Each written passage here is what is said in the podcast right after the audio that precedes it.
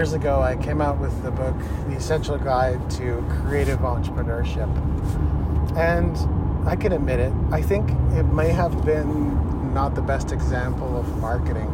The subtitle was, you know, making and promoting your, your yellow neon tiger or something to that extent. I don't have the exact title in front of me right now, but basically the point being, and I think people got this right away. At least those who are familiar with Seth Godin, it's it's kind of like the purple cow, and so I felt like that kind of like um, comparison could end up helping the book, and I'm really not sure that it did. And I also feel like was, people really missed some important things in that book. And what it is, it's it's not just a book about being unusual and standing out, although that that is huge today. I mean, look at what music is right now.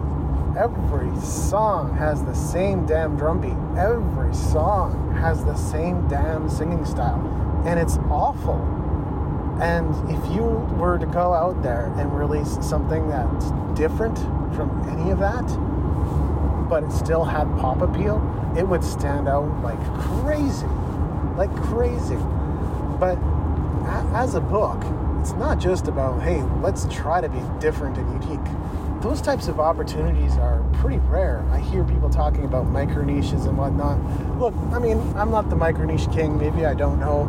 I just don't think it's a sound strategy for a lot of people. Like, let me just decide today that I'm going to be a jungle beat techno DJ guitarist, Japanese Oriental pop music fusion band. Like, maybe it hasn't been done, but what's the appeal?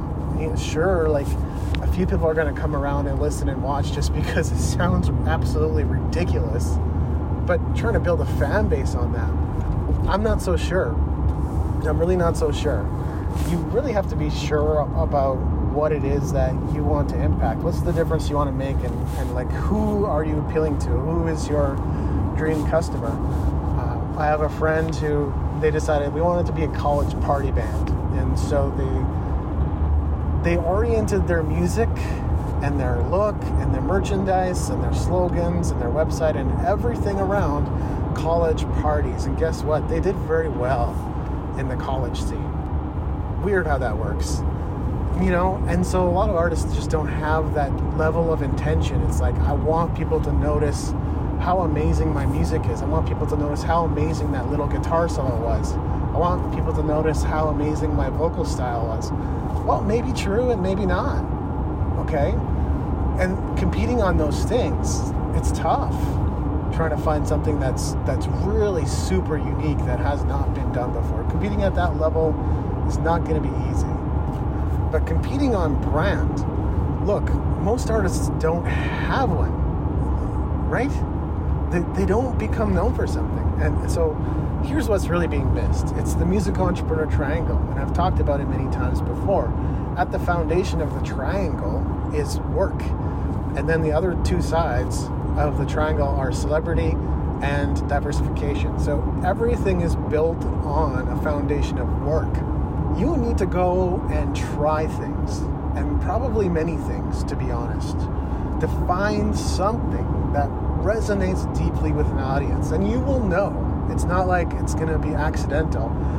You had you post a bunch of YouTube videos, and you get three views, and 15 views, and a thousand views, and 50 views, and 100 views, but then suddenly you get something.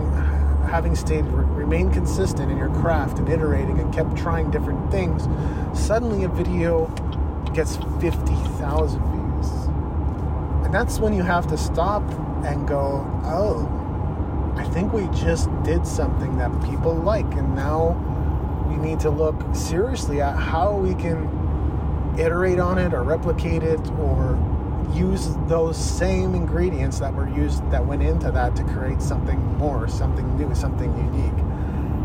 You're not at that point, you're really more tapped into a formula than trying to start from scratch anymore I mean, at first you're just throwing hooks out there to see what the fish bite on. But once you have a much better sense of what people are biting on, then it's time to, to keep doing what's working.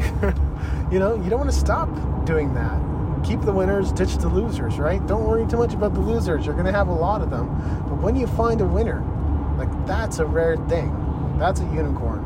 Hold on to the unicorns and, and ditch the donkeys, right? Poor donkey. But you don't you don't need donkeys. Uh, what you what you're trying for, what you're working towards, and putting in all this time and effort is actually that you're trying to get to the unicorn. And guess what? It might take a while to get to that unicorn, right? While you're doing it, you're finding your voice. You're learning, you're growing, you're throwing stuff out there, you're finding your audience. You're trying different things, you're experimenting. The value is in the process. A lot of people are not willing to go through that process.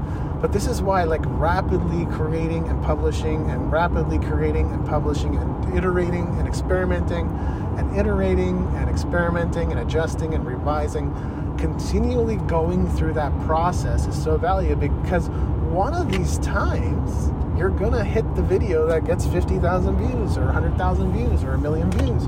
But if you don't put in the work, you can't expect it to happen. And so you got to become known for something. That's the only way you're ever going to achieve some kind of celebrity status. I'm not talking about becoming like a worldwide global phenomenon that everybody knows. I'm not talking about becoming Brad Pitt or Johnny Depp or anything of the sort.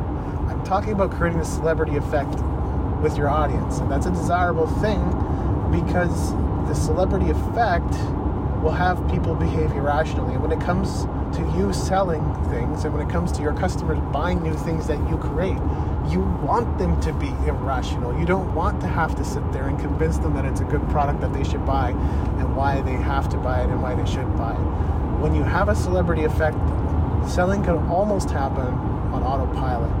And that's a desirous thing. That's going to happen as you're working, right? As you become known for something, and it's probably going to be one thing. As I said earlier, you're going to have to try a lot of different things, but what you're going to become known for is one thing. And once you find that one thing that resonates, that's the you will have built a bit of a celebrity effect already. And when you have that celebrity effect is the time to diversify, but before then is not. Until then, you want to remain as focused as you can possibly be. Just keep putting stuff out there, trying different things to see what works, to see what resonates, to see what your audience latches onto.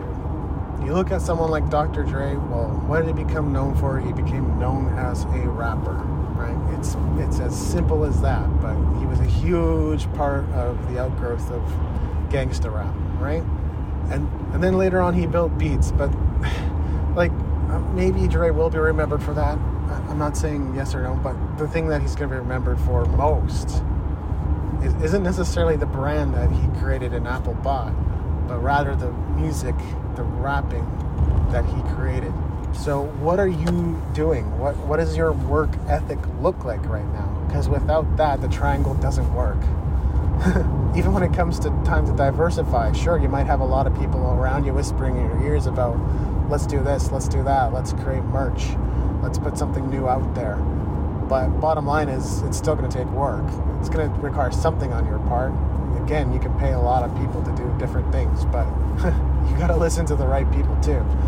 Listening to just anyone's not going to do anything. And that's the essence of the Essential Guide to Creative Entrepreneurship. So if for some reason you thought it was, oh, it's just Purple Cow and I need to stand out, mm, that's really only a piece of it.